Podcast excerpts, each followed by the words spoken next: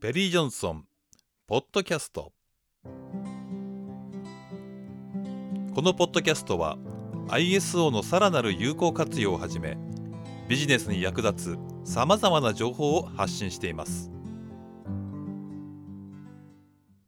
とまずあの公益通報者保護法っての歴史を少し振り返ってみますと、この法律2004年ですね、まあ、今から18年くらい前、えー、交付されまして、えー、2006年、まあ、16年くらい前に、えー、施行されたということになりました。で、この施行された時はですね、えー、施行後5年以内に、えー、見直しちゃんとやるよっていうことだったんですけども、なぜかちょっと忙しかったんでしょうかね。えー、なんかこう放置されまして、えー、そのまま時が流れまして、えー、やっと2015年からですね、広域通報者保護制度の実効性の向上に関する検討会なんていうのを消費者庁さんがお開きになられまして、2016年の12月には退治報告書が出た。そして、えー、まあ実に約16年ぶりにと言っていいでしょうね。長い時を経て、えー、改正が行われまして、2020年の6月に、えー、交付されました。で、すでにこの法律も施行されております。えー、ですので、この施行内容について一回振り返っておきたいと思います。えー、二つ大きなポイントがありましたね。えー、何かと言いますと、一つは、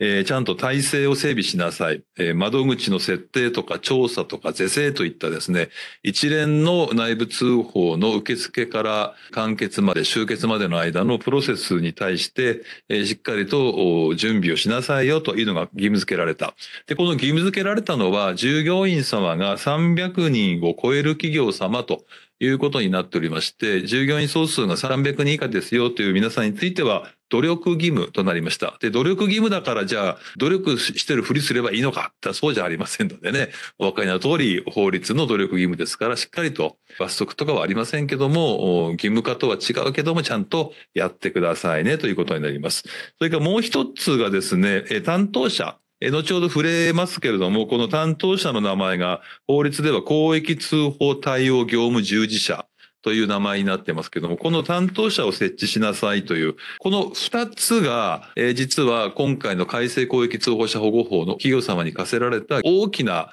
義務というふうに言っていいでしょう。ですから、300人を超える従業員数を持っている企業様で、あれ、うちまだ内部通報やってないなとか、担当者をちゃんと選任してないなとかってなりますと、この現時点で法律違反ですよということになりますので、ご注意が必要なんだろうと思います。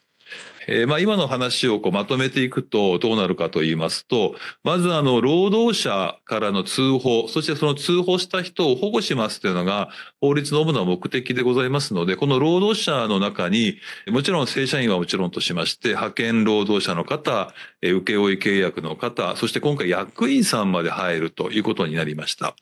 で、役員さんというこの立場は会社の中のいろんな事情とかいろんなことを知る立場にありますので、えー、その方も保護します。しかも退職後1年以内であればその全ての人を保護しますよというふうに変わっていますので、まあ皆さんの会社で企業不祥事というかね、何か不正を働いているってことはないと思いますけれども、もしそんなようなことがあると、えー、企業様にとってはそれが外に知れてしまうリスクがあるんですよということで、まあ企業さんのリスクが増大したと言ってもいいかもしれません。え、それから通報に関しましては発生するかもしれない、すでに発生しているもの、両方ですね、ちゃんと対象にしてください。それから、例えば社員の方が通報したことで、会社が5000万の損失を受けたとか、1億の損害が出たとかいう場合でも、損害賠償の責任については追及できないんですよ、ということがもう前提になっているという法律。つまり、通報した人々を保護しますという法律が、がこの広域通報者保護法であるということはもう皆さんご承知の通りなんだろうというふうに思います。えー、そして、え体制整備と必要な措置を取る、え、受付調査是正に対してちゃんとした一連のプロセスを整備してください。え、それから広域通報対応業務従事者をちゃんと設置してください。で、この二つがね、重要なポイントなんですよということは、先ほどお話をした通りでございます。えー、それからですね、え、ー、と、罰則も強化されました。えー、罰則につきましては、皆さんの会社が、もしもこの法律に基づいて構築、運用していないということになりますと、えー、消費者庁長官の名前で、え、皆さんに報告を求めるということになります。え、そしてこの報告を求められたのに怠ったとか嘘ついたっていう場合はですね、20万円以下の過料をということになります。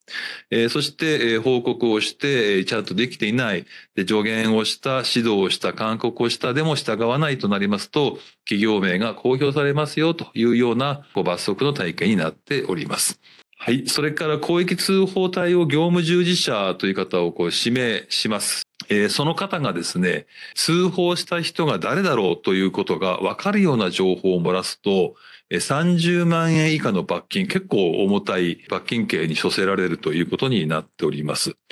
公益通報保護法に基づく指針っていうのがありまして、令和3年内閣府の告示第118号ってやつですが、ここの解説にはですね、この公益通報対応業務従事者って誰なのっていう定義が記されております。えー、定義を簡単に申し上げますと、この公益通報者、まあ、通報した人ですね、えー、その人を特定させる事項を伝達されるもの、つまり通報した人は、えー、〇〇タレベイさんですよということを聞かされた私は、えー、対応業務従事者になるんですよというのが前提です。ですから、まあ、受付をする方とか、調査をする方とか、えあるいはそこの部門長さんでその情報を聞いて誰が通報したかを知り得る立場にあるような方に関しましては、基本的には従事者という扱いにしなければいけませんし、それに準じたトレーニングもしなければいけないんですよというのがどうやら前提だということが見えてまいりました。それからもう一つはリスクが高くなっているのが、報道機関等への通報ですね。例えば社内でいろんなこう問題が発生しているパワーハラスメントが行われているとか、何かしらの法令違反が行われているとかって言った時にこう通報をするんですけれども、えー、ここの法律が少し変わって保護要件が強化されておりまして、外部に報道機関等に通報する。まあ、例えば地方自治体もそうなんですけども、社内じゃなくて外部に通報した時にですね、この通報した人もちゃんと保護しますよと。要するに、もしも私が自分の会社の中で通報すると、きっと私の存在をばらしちゃうに違いないというふうに感じた場合ということです。で、ただ感じる場合だけではなくって、多分漏れちゃうんだろうなということが、えー、明らかだという場合です。例えば一番いい事例ですと、えー、ある方が通報した、それがバレてトラブルになったことが過去2年ぐらいであったとかね。まあ、そうすると当然従業員さんは、いやいや、うちの会社に通報したってどうせ私バレるでしょうと。だったら通報しないで外部に通報しましょうっていう、ことになります。なのでそう考えていくと、えー、報道機関に通報なんかされますと、朝起きて会社に出社したら玄関の前が報道機関でいっぱいみたいなね、いうことになりかねませんので、内部でちゃんと通報を受け付ける、え、信頼に値する通報窓口って考えたときには、え、かなり慎重にやっぱり対応しなければいけないというふうに、まあ時代が変わってきたということだと理解をしていただければいいのかなと思います。さて本日の内容はいかがでしたか？さらに詳しく勉強したい方はカタカナでペリー・ジョンソンコンテンツと検索し各種動画やポッドキャストをご活用ください。